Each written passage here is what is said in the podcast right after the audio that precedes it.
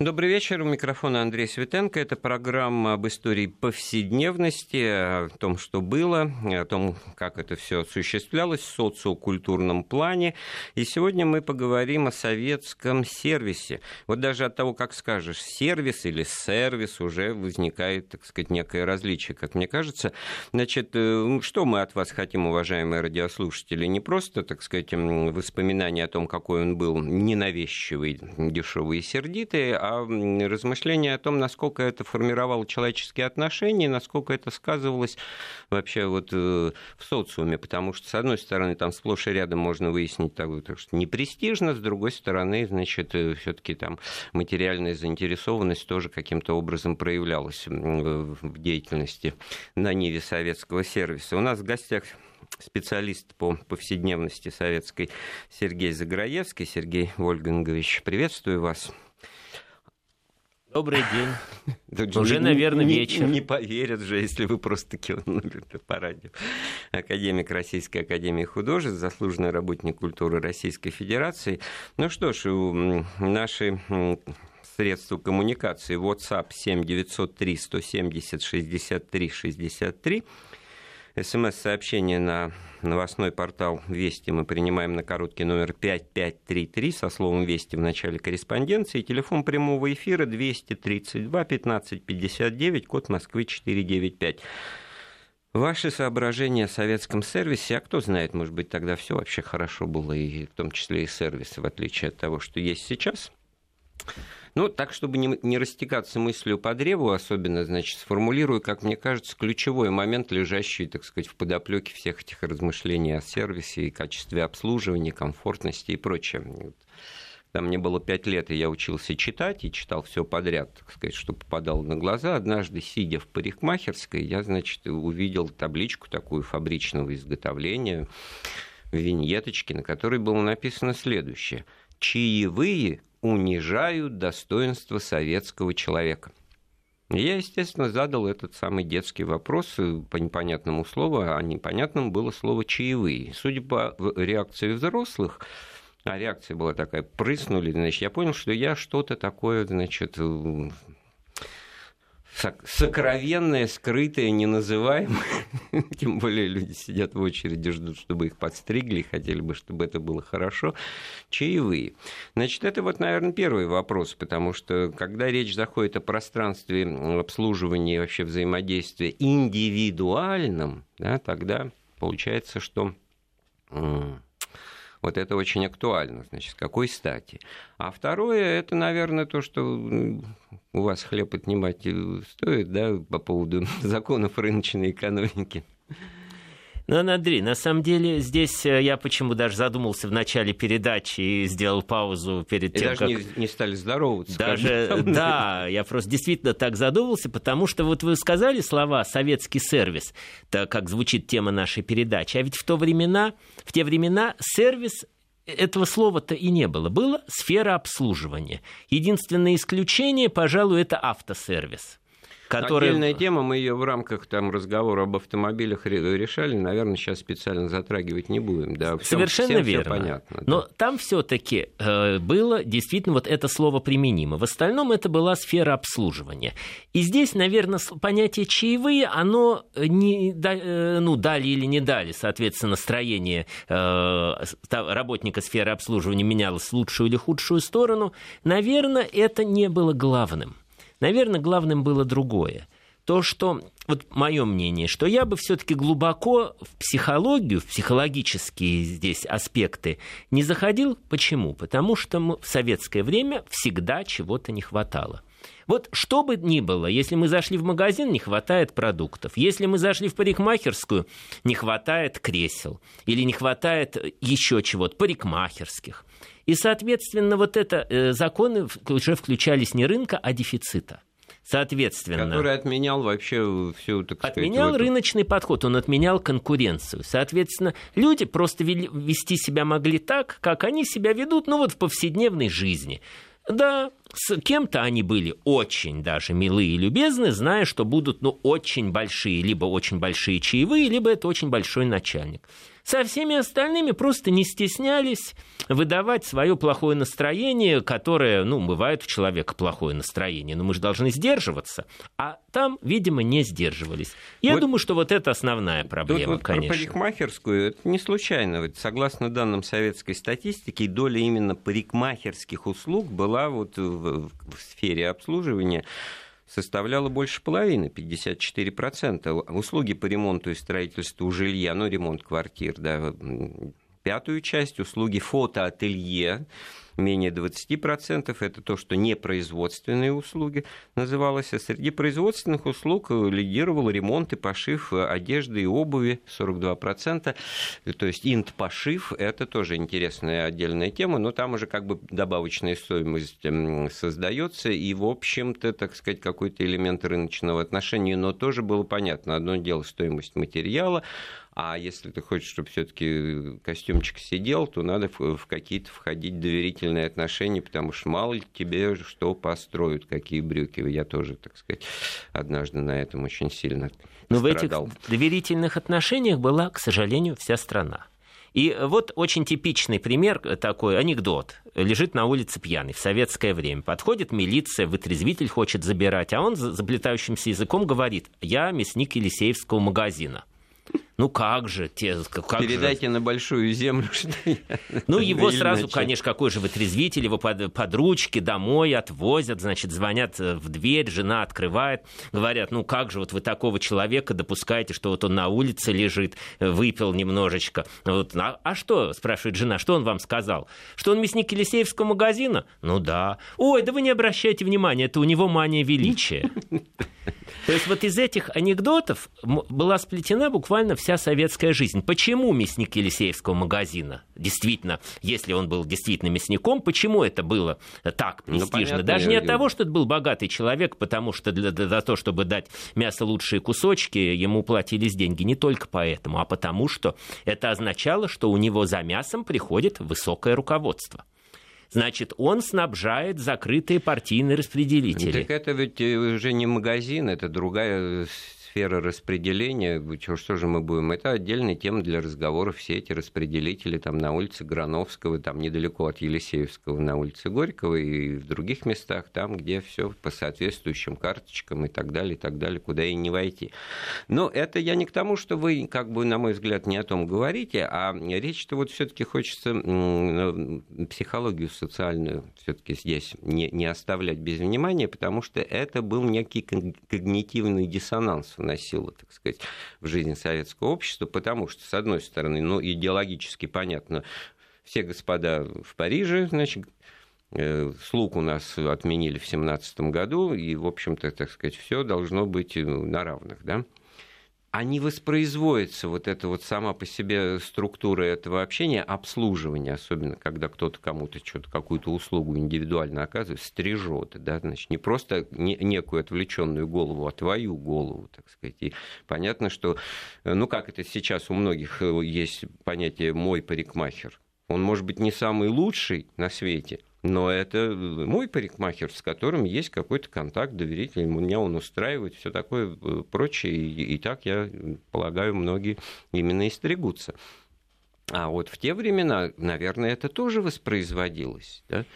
И, но это было сделать гораздо сложнее. Это, это было сделать э, сложнее по многим обстоятельствам. Парикмахерская была, так сказать, государственная, там все средства, так сказать, обслуживания были, так сказать, по номенклатуре закупок и прочее. И, и, и, и, и Кроме того, еще один случай про парикмахерскую вспомнил. Дело было уже, так сказать, в Грузии э, в 1982 году. Тоже почему-то мне, значит, понадобилось постричься. Это у меня, так сказать, проблемы по жизни преследуют. Все близкие меня все почему-то гонят в парикмахерскую. Я, значит, в этом городе Поти, значит, в приличной парикмахерской сел в кресло, меня, значит, так сказать, обслужили. Я спрашиваю, сколько. Мне уже назвали сумму не, не обычно московскую, там как в копейках какую-то, а 3 рубля. Ну, ладно. И я задаю вопрос, как выяснилось, совершенно бестактный, значит, в тех обстоятельствах. Я говорю, оплатить э, куда? В, в кассу? И мне на это парикмахер говорит, просто святые слова, говорит, тебя тебя что, кассир стриг? А кассирша сидит в этой за стеклышком-то с кассовым аппаратом. А парикмахерская при этом советская. А на дворе 82 год. А это, значит, город Поти Приморский в Грузии, да? И уже там, значит, это все не работает, потому что, ну, понятно, тебя подстригли, ты тому, кто подстриг, и платишь, да. Вот, ну, качество поэтому... не обсуждается при этом. И, и это уже тогда было там, так сказать, реалии, не говоря о других вещах, когда с рубля там сдачи не сдавали даже в государственных магазинах. Ну, так ведь, собственно, такая. говоря, проблема-то в чем, Андрей? В том, что на этом Советский Союз и погиб. Это часть коррупционной модели, по сути. И она проникала абсолютно всюду, снизу доверху, потому что дальше парикмахер все равно, хошь не хошь, что-то заплатил кассиру, Э, э, что-то заплатил начальнику, начальник более высокому начальнику, и вся сфера обслуживания жила вот на этом. В итоге вот эта сторона, которой э, страна поворачивалась к человеку, она выглядела вот именно так. То есть у советского человека, я вот помню это свое ощущение легкого удивления, что надо же, у нас ракеты все-таки летают, там подводные лодки все-таки бороздят моря и океаны, а как это у них получается, что там не делятся, там что, Нету черного нала, только тогда это в советское время не называлось черным налом, это называлось, даже не знаю как, это просто вот назыв... и слова откат тогда не было, тогда вот этих слов даже не было, это настолько было нормой жизни. И что я думал, вот они тоже так, или все-таки там ну, как-то иначе? Оказывается, что в большом, в великом, в пафосном, значит, э, мы, там тоже что-то в отсев, но это уже, так сказать, тема требующая, так сказать, компетентного, так сказать, рассказа. В данном случае очевидно, что вот эта вот пресловутая сфера обслуживания, сфера, в которой воспроизводятся какие-то элементарные человеческие отношения. И, ну, поневоле даже приходит в голову вот это вот, ну, всем же понятно, ты начальник, я дурак. Я, вот эта схема, да, по которой, так сказать, отношения в коллективе строятся, и правила игры, значит, сформированы. В том же времени, кстати говоря. Так вот, именно вот в этой логике э, строились отношения э, я обслуживаю, я слуга, ты господин, значит, чего изволите. Приходишь в кафе, подходит официант, но это вот сейчас, пожалуйста, так сказать, понятны эти правила игры, и официант заинтересован в том, чтобы нормально тебя обслужить, потому что он понимает прекрасно, что чаевые ему, так сказать, какие-то э, дадут изначально. Вот ну, правильно это или неправильно? Я не совсем с вами соглашусь, Андрей. Вот а, я иначе воспринимаю взаимоотношения со сферой обслуживания. Я воспринимаю это так, что они хотят продать кто? Все что угодно. Магазин хочет продать свой товар, кафе хочет, э, чтобы вот. я там хорошо покушал, и к ним еще раз пришел. Вот да. это самое главное. Поэтому официанту, начальник его официантский, официантский точно сказал, что не будешь улыбаться, уволю, пойдешь на улицу. Вот это современная модель. Она меня в каком плане устраивает? Пусть вот очень многие говорят, вот на Западе я прихожу в магазин, она улыбается, вот продавщица, а улыбка-то у нее вымученная. А ну, это прекрасный фильм, надо. его надо вспомнить тоже в разговор вести. Дайте жалобную книгу, 64 год, про советский ресторан, Голубкина там играет, значит, Олег Борисов. И там э, Парфенов произносит персонаж этого хорошего актера. Она вам за границей, вот многие, вот как вы сейчас вспомнили, вот эту предъявляют в качестве аргумента, говорят, но она же вам за деньги улыбается. А нам это, положим, этого и достаточно, потому что понятно, что. Хотя вот по первости, когда начались вот эти вот лихие 90-е, стало можно ездить за границу, меня, там, грубо говоря, колбасило при вот этим, этом вот шопинге, потому что Раньше как пришел, ничего нет. Сейчас пришел, что-то есть, и хочется разобраться, походить, посмотреть. Нет, к тебе пристают, моя help you, моя help you, вам что-то надо. Да, да пошла ты, не мешай. Так сказать, у меня глаза еще разбежались. Навязчивый сервис, значит, с улыбкой, как брата родного. И это, в общем-то, было непривычно для человека с советским менталитетом, с советским опытом. Так сказать. Сейчас это уже, наверное, привычно стало. Сергей, я все-таки вот не то, что мы с вами спорим, а дело-то в том, что интересно воспроизводится конструкция конструкции. Когда сейчас пользуешься услугами такси заранее заказанного, подчеркиваю, да, то вам называют сумму, которую вы э, платите потом водителю, и он, в общем-то, так сказать, это понимает, никаких чаевых, но если это точно та, та сумма, которая у него там высветилась тоже. Дальше он может только играть на том, что у него сдачи нет, так сказать что некоторые, так сказать, ну, некоторые или и очень делают, да. Но в принципе, да, но в принципе, значит, это как бы не вкладывается. А в советские это времена не дать таксисту на чай это, это, это хамство с точки зрения клиента. Это было всем понятно, что правила игры какое-то, так сказать, или он просто сдачи не дает, и это все спасибо, до свидания, либо, значит, оставьте себе. Ну, то есть вот что там нарушался при этом, на самом деле, джентльменский закон ты сдай сначала все до копейки сдачи, а потом тебе возвратным жестом, так сказать, э, вернется. Но у нас это было в упрощенном виде. А вот э, в кафе и в ресторане современном все-таки это практикуется. Вот это вот парадокс, мне кажется, какой-то тоже непонятный. Вы знаете, Андрей, мне кажется, здесь даже это не парадокс, немножко другое. Люди делятся на два вида. Я с этим в свое время столкнулся, э, побывавший в тоже первые свои поездки на Запад, побывавший в супермаркетах и удивившись, а как вот люди имеющие возможность все покупать в этих фантастических супермаркетах, идут вот в эти маленькие магазинчики.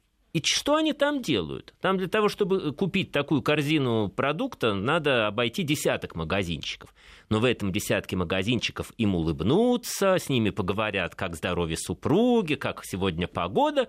А, и тот же самый будет эффект, но, соответственно, человек вроде как а, получит какое-то удовлетворение от общения. А в супермаркете, ну, покидала там а, кассирша все там в корзину, провела этим, значит, как это называется, инфракрасным датчиком и свободен.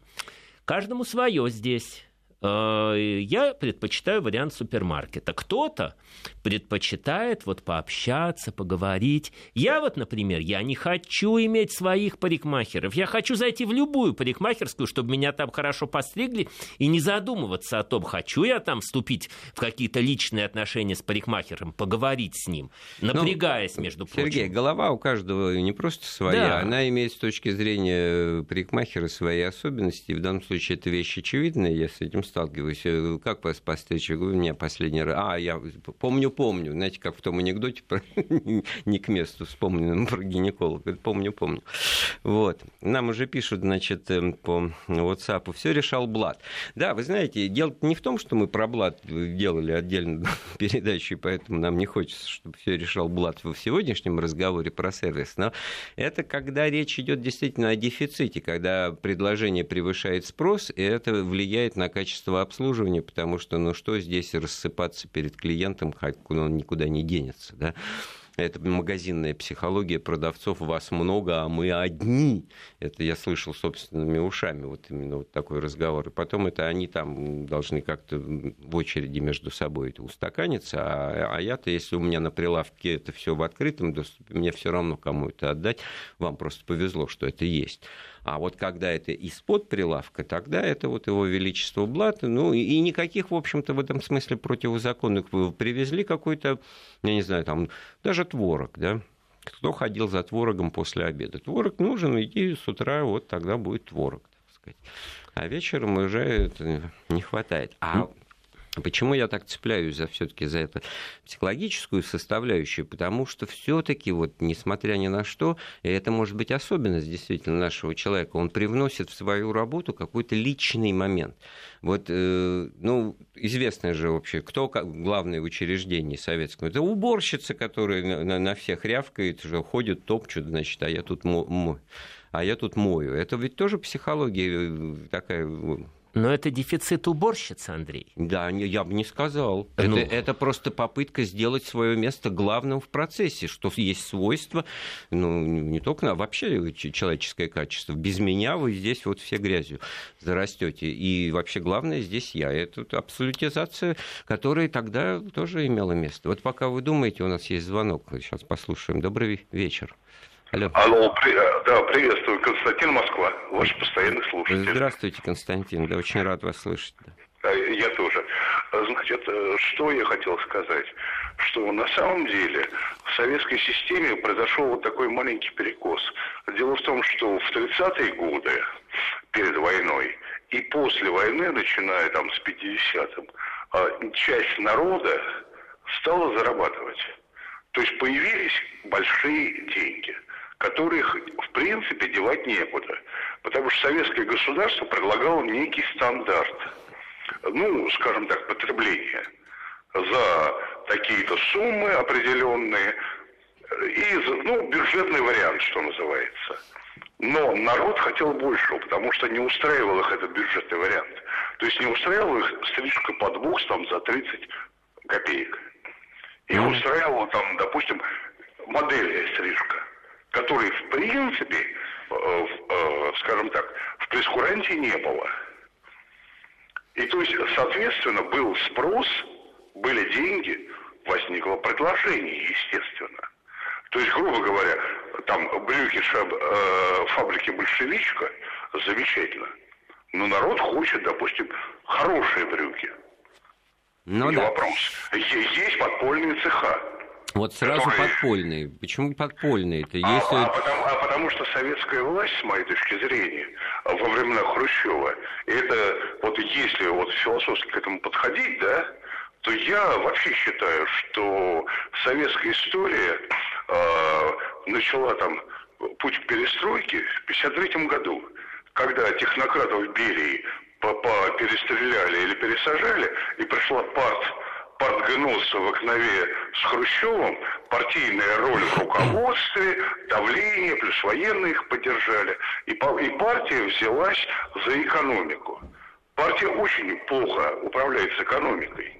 И когда идеология правит экономика, значит, наступает да, рано или поздно. Понятно, Константин, Константин, вы все хорошо и правильно говорите, просто мы готовим эфир к 20-му съезду партии, тут уже в феврале 60 лет назад это было, и вот в следующий понедельник, который там у нас в связи с праздниками будет э, значит, как бы по субботнему графику, вот обязательно послушайте нас в 3 часа э, дня, и мы тогда больше про это поговорим. Тут ведь, э, да, Сергей, есть ну, что ответить. Ну, да? здесь, Спасибо, собственно, Константин, Константин э, затронул действительно очень болезненную тему, очень спорную, что произошло, какая смена строя произошла в 1953 году там, с смертью Сталина, с, со смертью Берии, с приходом Хрущева. Было много чего-то изменившегося, как ни парадоксально, в худшую сторону с точки зрения рынка. Это факт. При Сталине, например, были разрешены приусадебные хозяйства, Хрущев их резко сократил. С другой так стороны... не сразу были разрешены, Сергей. Не сразу, ну, не надо. Это... Тут вы, ну, ну, ну, были. Что? Ну, а Маленков, который как раз первым делом и отменил вот все эти налоги на де... Э, с дерева просто вот растет у тебя в, саду, плодоносит неважно, значит, да, вот после войны их отменили, после да. войны, да, надо вот это важно оговориться, не просто после, после войны, войны это были да. отменены вот э, э, после смерти Сталина эти налоги на колхозников, и они как-то немножко вздохнули. Потом опять начались Потом гонения. опять начались, Все правильно. да. Так это игра на одной да, и той же гармошке абсолютно. в этом смысле. С другой стороны, э, освободили много миллионов невинно репрессированных после 1953 ну, года. Это... Тем самым кстати говоря, Хрущев очень сильно усложнил экономическую ситуацию в стране, потому что получили пенсии, в том числе и моя, моя семья. Ему все были безумно, естественно, благодарны. Но это появилось несколько десятков миллионов людей, которые тоже создали ну, определенный там, уровень потребления. На, нагрузку на бюджет. Нагрузку на бюджет. Прав, это такой когда, парадокс. Когда, значит, все ходят строем, ни у кого нет лишних денег, такая армейская казарменная система, то с точки зрения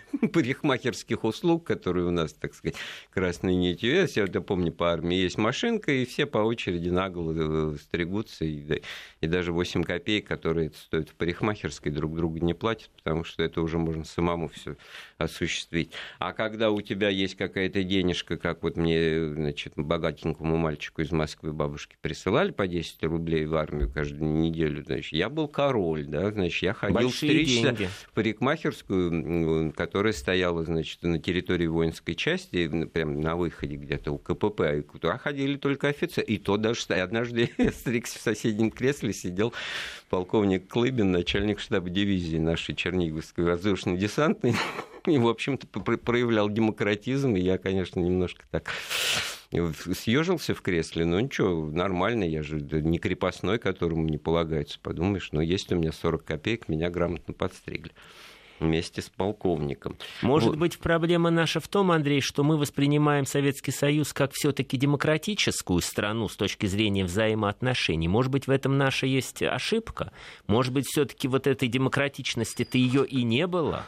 Да, ну, скорее всего, и не было, потому что, ну, вот я уже с этой уборщицей сказал, что вот этот деспотизм, который сверху шел, он воспроизводился на каждом рабочем месте, и который человеку свойственно делать главный, главным, чтобы без него не обойтись. Вот сделаем паузу в разговоре. Продолжаем разговор с культурологом, специалистом по истории советской повседневности Сергеем Заграевским. Мы говорим о советском сервисе. И действительно, вот с самого начала разговора, там, подтверждая наши исходные позиции, э, пишут нам, что ну, русский сервис, у нас самообслуживание, а ежели нет ножек, то нет и мультиков. Да? Ну, русский, советский, да, это в этом смысле вещь такая не, не один. Кумовство, как система при вертикали, оттуда же расцвело. Кстати, о стрижках. Даешь передачу о стилягах, первых горбушках.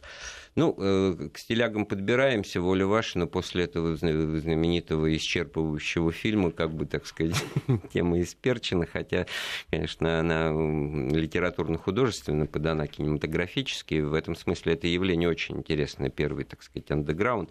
А о том, как воспроизводились вот эти вот, опять-таки, значит, явно по, стилю с передачей вот, Цимиса этого советского, ну, так именно с советских времен сфера обслуживания обоюдно воспринимается не как вид услуги, а именно как эдакое прислуживание.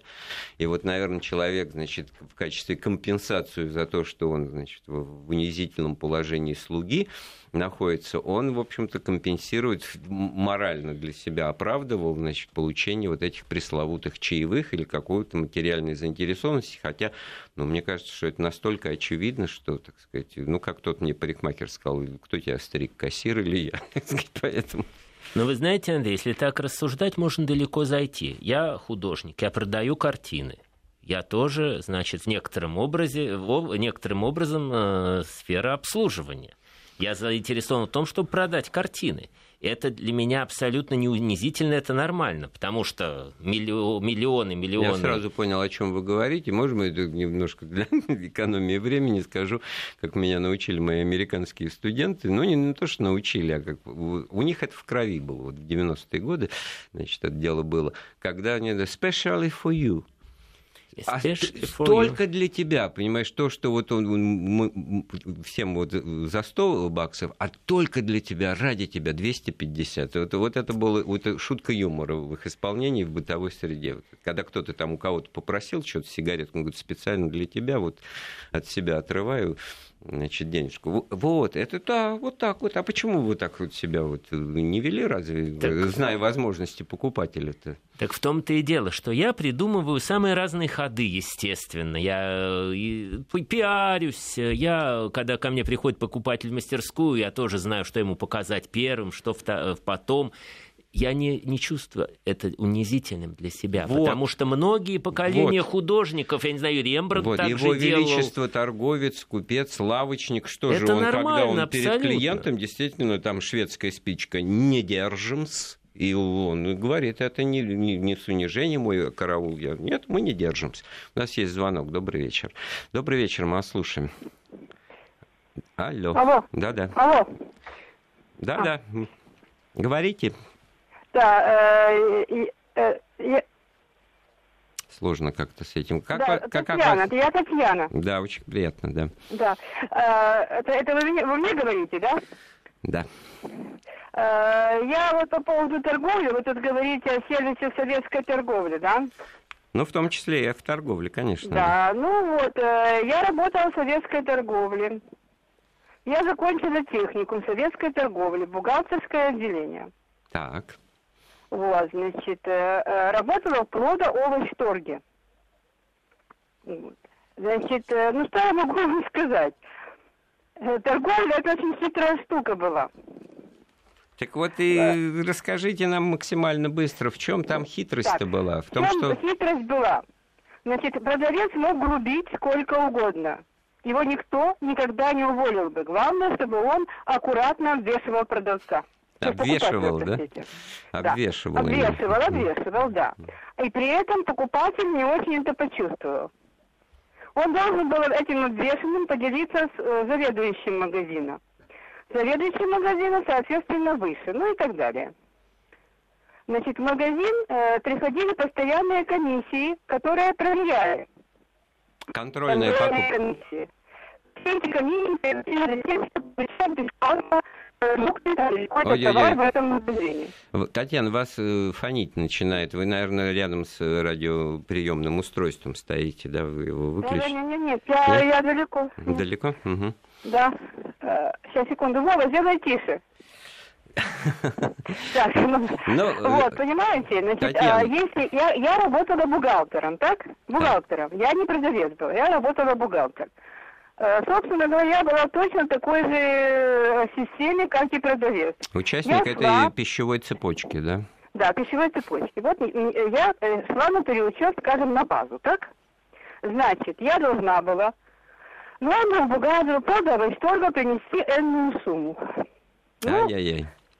Да, Вы да. знаете, мне за вас сумму. страшно становится, потому что сейчас это все легко выяснить, когда, где это было. Не, ну, Андрей, ну вы не пугайте Татьяну, сроки давности уже все прошли. И также все бараны съедены, и все вино выпито, да. Татьяна, большое спасибо. Вы вот э, самокритично и так вот обозначили эту всю подоплеку подноготную советской торговли, в которой, в общем-то, нам многое объясняет в том, что такое был в этом смысле сервис, да, и в чем он заключался, потому что это все можно было делать, обвешивать с улыбкой-то кстати говоря, только подумал, вот тот, кто, как мой папа однажды сказал, там, обобщенно философски тоже, значит, я был мальчик э, из приличной интеллигентной семьи э, с голубыми глазами, но потом я быстро понял, что за это меня регулярно обсчитывают и обвешивают магазин, потому что у меня просто я краску в краску впадаю, когда я вижу, как это происходит, и начинаю хамить. Это же самое милое дело, вот такой вот покупатель. Значит. А вот вы знаете, Будьте Андрей, выше этого. я чуть-чуть даже вот бы глобализировал эту проблему по одной простой причине. Вот сейчас действительно многие же задают вопросы, а почему Советский Союз разрушился? Что было главное? Ну, потому то что ли... Госдеп, как... Э, Госдеп, там... то ли Госдеп, то ли нефть подешевела, то ли там националистические какие-то там движения начались, то ли перестройку Горбачев начал слишком там жестко или слишком мягко, тысячи вариантов. Но для меня, как обычного советского человека, жившего в советское время, Э, вот эта вот сторона, сфера обслуживания, сервис, как сейчас говорят, она, наверное, была все-таки критичной. Это так же критично, как то, что у меня брал взятку гаишник. Что такое гаишник? У него погоны, у него бляха. Он представитель страны. И вот этот представитель страны виртуозным жестом засовывает за обшлаг мою там трешку. Вот в чем проблема. Страна ко мне, гражданину, оборачивалась вот этой стороной. А вы знаете, если уже в эти детали входить, мне объясняли грамотные люди, особенно зимой, говорят, видите, у них такие рукавицы мощные торчат. Вот, деньги в, в, в рукавице, деньги. и чем берут? Э, этим, рублем как монетой. У него номера нет, мало ли, бряцают. И, в общем-то, надо было с собой вот с дедушкой Лениным рубль э, носить и вот этим платить. И тоже схемы, так сказать, в которых пойдемте вы меня угостите, особенно если придорожная какая-то ситуация, значит, придорожное кафе, где ему так наливают э, на самом деле чаю, а потом, значит, взаимно, взаиморасчетами с продавщицей он получает, значит, те деньги, которые она якобы на коньяк тратит, значит, заплаченные вот таким клиентам. Но это вот все то, что как с точки зрения сервиса это, это, это сложно, это, это дешево и сердито, и в этом смысле это скрипучий механизм. Вот как про английский капитализм диккенсовских времен говорят, что это капитализм скрипучих половиц, то это вот был такой вот э, но все-таки приличие пытались э, соблюдать, все-таки определенная, так сказать, мера вот это существовала. Приличие пытались соблюдать, и все-таки вот жалобная книга иногда немного, но действовала. И вот. люди, если уж совсем были доведены до отчаяния, они все-таки туда писали, они могли пойти жаловаться выше. И, как правило, советская власть не любила шума. То есть, если уже совсем большой резонанс начинался, то же самое, кстати, если уж мы с вами вспомнили гаишниками, был какой-то, грань какая-то была, после которой, я не раз слышал эти истории еще в советское время, после которой просто срывали погоны. Это тоже было. Это тоже, да, об этом даже в газетах иногда писали. Но э, речь идет о каких-то вот... Пространствах или площадках, как теперь принято говорить, в которых вот гласность и обсуждение, когда общественная жизнь, дебаты, вот, э, вот правильно, неправильно еще теплилась и сервис, и состояние сервиса, торговли, это было, в общем-то, вещью вскрытой. И даже про, по кинофильмам это видно, значит, тут вот как бы можно было критиковать, и, и, и тут открытые двери. Ну как же, если директор МГУ, вот это, на этом уровне, значит, критика советской действительности была дозволена, и этим пользовались. У нас есть звонок еще, да? Добрый вечер, мы вас слушаем. Да, здравствуйте. здравствуйте. Это Алексей из Краснодара. Очень да, приятно. Я э, хочу напомнить вам, ну вы же мы почти ровесники, э, 70-е годы, ведь была такая кампания о том, когда молодежь приглашали в сферу быта, объясняли, что это быть, ну, не то, что стыдно, это престижно. Вы подумайте, какая тяжелая работа официантов, сколько они километров проходят а как они на руках носят, да на каблуках. Ой, Алексей, вот. прекрасная вещь. Да. Я, мы собирались вот эту престижность а. напоследок обсуждать, и а, как раз напоследок. вы про это говорите. Нет, мне это все очень здорово. Да. Но я от вас впервые слышу, что вот была такая компания о том, что работать в сфере ну, обслуживания ну, престижно, нет, да? Да, именно как-то пробовали молодежь туда пригласить, что это, ну, что же люди шли. Там была э, напряженка в сфере быта с, с работниками. И еще я вам хочу напомнить э, знаменитую пьесу Вампилова и фильм «Утиная охота», когда у отрицательного героя, у главного Узелова, был товарищ. Да, э, официант этот вот, да. Официант, да. И вот э, официант, ну, они сидят, все, товарищ, товарищ, и в конце концов Зелов напился и начал на него там что-то ты, там типа чуть ли не халуй, ну и да, получила да. морду, помните? Алексей, спасибо, мы это обсудим, да, нам надо сделать паузу в разговоре, сейчас мы и осмыслить. Да. Так, вместе с Сергеем Заграевским мы сегодня обсуждаем состояние советского сервиса в прошлом, ну, как историю повседневности, что это было, очень, так сказать, развернутый разговор э, происходит. Тут пишет, как всегда, Светланка, путая фамилию немножко мою, дай говорить гостю. Сейчас дадим, дадим, дадим. Скажите, а что сейчас гаишники не берут, так сказать, риторический вопрос. Похоже, все обиженные на, э, на радио собрались. Э, ну, не знаю, не знаю, почему это хорошо. Значит, э, вот интересно в этой теме. Престижность и непрестижность. Да? Если, значит, вот как Алексей из Краснодара очень интересно, так сказать, нам напомнил, что в 70-е годы значит, компания началась о том, что работать в сфере обслуживания нормально и престижно даже – то надо это обсудить, потому что вот знаменитый фильм «Королева бензоколонки» да, 63 -го года с Надеждой Румянцевой, там-то, в общем-то, понятный мотив. Все разбегаются, никто не хочет работать в кафе придорожном, никто не хочет работать на заправке, никто не хочет эту лишнюю копеечку. Все хотят в институт, все хотят фигурным катанием заниматься. Это была вот хрущевской поры, так сказать, вот э, такая заточенность в общество, надо, значит, иметь специальность, образование, и это престижно, да. А вот в сфере обслуживания, и не, та, не поэтому ли вот дополнительно хамство еще и, и злоба, и сердитость распространялось в советском обществе в отношении друг к другу, потому что всем понятно, что это не престижно, а компенсация это через вот эту материальную выгоду, через чаевые, через какие-то, вот как нам Татьяна рассказывала, значит, хитрости советской торговли. Ну, кроме всего прочего, Андрей, во-первых, вы абсолютно правильно все сейчас сказали. Вот э, тут вот прозвучало, Андрей, дайте говорить гостю. Ну, я, я честно говоря, да, получаю меня, искреннее да. удовольствие от общения с Андреем. Считаю, что Андрей это не тот ведущий, который вот просто вот дает говорить гостю. У нас идет нормальный разговор людей одного поколения, которые действительно это все помнят. И сейчас очень важно это донести до молодежи, потому что э, сейчас у тех, кто не застал те времена, либо излишняя героизация героизация, либо наоборот, что вот все было вот прямо так ужасно, что непонятно вообще, как люди жили, там просто вот из пещер вот только-только вылезли и мамонтов там э, забивали. Поэтому вот Андрею я очень благодарен за возможность э, об этом говорить. Э, по поводу престижности, я думаю, что, кроме всего прочего, советская власть тарифицировала труд ну, по моему мнению, просто откровенно несправедливо. С какой точки зрения? Она не давала заработать тем, кто был готов зарабатывать своим честным и тем более физическим трудом. Она была очень идеологизирована.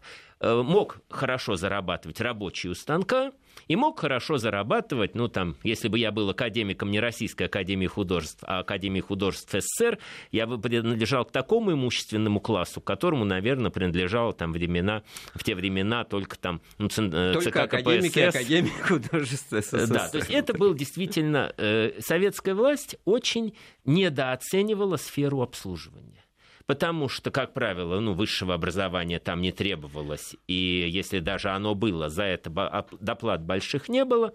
И люди реально действительно Сергей, получали кажется, мало. Она не просто недооценивала, она не знала, что с ней делать, какие процессы э, там допускать, какие, так сказать, взаимоотношения экономические там, ну, поощрять и представлять легальными, а на чем ставить крест. Потому что если говорить, вот вы это упоминали, ракеты можем делать, значит, там что-то крупное, большое, космос, да, так сказать, это каждом, так сказать, в каждом винтике дыхания, так сказать, вот этого мощи, могущества и осознания того, что делается великое и большое дело.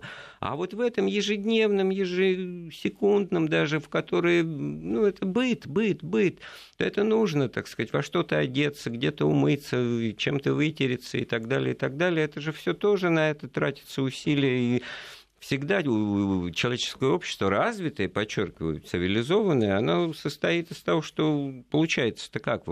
Один зарабатывает, вот один яйцеголовый, так сказать, а вокруг него все на эти деньги так или иначе, и он без них не может. А они, чаще всего этого не понимая, не могут без него, без этого креатива, без этого созидателя, который, значит, там, я не знаю, условно сейчас в, тех, в технологическую эпоху там какие-то микрочипы придумывают или еще там, там айпады, айфоны и прочее. И, и тут экономика, оказывается, развивается и по капитализации там, и, и прочее, прочее. А занятость-то? Вот тут вот Маркс, конечно, был неправ. Он думал, что будет э, расти численно и удельно, значит, пролетариат промышленный, работающий на э, производстве, на заводах и фабриках. А сейчас посмотришь, большая э, доля значит, занятости в сфере обслуживания и услуг. Совершенно Больше, верно. чем производственное. В развитых странах Западной Европы, соответственно, 33 и 29 процентов. Вот так вот. Ну, если так по Марксу уже, то вопрос ведь упирается в производительность труда. И вопрос, сколько человек может прокормить один труженик, э, создающий продукт? Сколько, условно говоря, паразитов, назовем это так даже грубо, потому что я тоже да, отношусь там в к... этой классической схеме парикмахеры уборщицы это тоже, тоже паразиты, паразиты, и я художник паразит, да, и да. радиоведущие паразиты, мы все паразиты. И, к сожалению, нас очень часто вот так воспринимали в советское время, что вот мы создаем, мы пролетариат, мы крестьянство, а остальное это сфера, ну, некая сфера там услуг, непонятно кто. Это создавало, конечно, вот этот вот вопрос непрестижности. И эту непрестижность компенсировали, вы правильно сказали, компенсировали некими финансовыми преференциями в каких-то случаях, как это было с художниками признанными, а где-то и не компенсировали, потому что на те деньги, которые получала в советское время уборщица или официант или любой другой работник службы быта, нормально жить было невозможно невозможно, а труд адский. Ведь все-таки действительно, ну так грубо говоря, говорят обычно грубее, но все-таки трепаться, не мешки ворочать. Это действительно так. Вот Сергей нам пишет из Краснодарского края. Я так понимаю, что это не тот Алексей, который нам звонил, а может быть и он. А для меня было удивительно в 1980 году, когда я... При... А, нет, женщина пишет, извиняюсь, это точно, значит, другой слушатель. Когда я приехала в Польшу, оказалось, что весь сервис, о котором вы говорите, был в частных руках. Может быть, у нас это и была причина развала страны. Значит, вот особенности строительства коммунизма э, социализма, значит, э, после 20-го, кстати говоря, съезда партии, когда КПСС разрешил в других странах, значит, своими путями найти был просто оставлен, не разрушен, не, не, не размыт по косточкам вот этот вот мелкий частный индивидуальный сектор в сфере услуг. И вот уж такой нонсенс, как государственная парикмахерская, я, почему еще, это очень показательный пример, это все просится на один-два стульчика, на где-то вот довольно э, часто, чуть ли там не на каждом шагу, обслуживая определенную клиентуру, вот, ну, как сапожник вот, э, классический в средневековом городе на своей улице. Вот он всех, значит, обшивал.